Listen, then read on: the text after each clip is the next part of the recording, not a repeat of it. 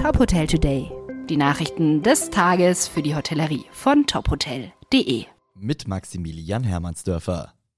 Auf Sardinien hat das Seven Pines Resort Sardinia mit Blick auf den Archipel von La Maddalena sein Opening gefeiert.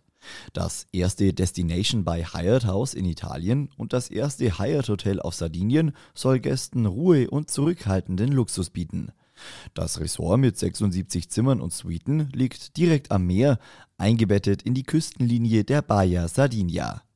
Die Architektur sowie die Inneneinrichtung des Ressorts soll sich an Sardiniens Natur und Kultur orientieren.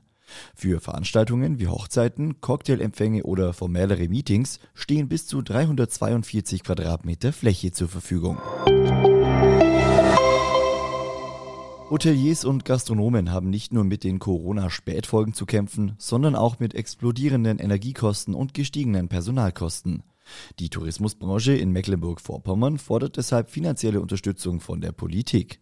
Die Branche verlangt unter anderem die Zins- und Tilgungsaussetzung der rückzahlbaren Corona-Liquiditätshilfen über den 31. Oktober hinaus zu verlängern. Das am Montag vorgelegte Forderungspapier entstand im Rahmen einer Tourismuskrisenrunde mit dem Tourismusverband Mecklenburg-Vorpommern, den Industrie- und Handelskammern, touristischen Regionalorganisationen sowie Städten und ausgewählten Tourismusorten. Die Hoga-Chef Lars Schwarz sagte gegenüber dem Nordkurier, die ganze Branche ächzt unter den explodierenden Energiekosten. Die Gäste bleiben entweder ganz weg, weil sie ihr Geld zusammenhalten, oder gehen am Urlaubsort nicht mehr essen, meiden Zusatzkosten wie beispielsweise Spaßbäder oder Freizeitanlagen. Sein Fazit, Wachstum können wir uns die nächsten zwei bis drei Jahre abschminken. Die Maritim Hotelgesellschaft startete mit dem international tätigen Partner Investor eine Crowdfunding-Aktion für das zukünftige Maritim Hotel Amsterdam. Die Zielmarke für das Projekt liegt bei 6 Millionen Euro. Investor ist eine Investment- und Finanzierungsplattform. Mit mehr als 500 Projekten wurden bereits 320 Millionen Euro in europäische Unternehmen investiert.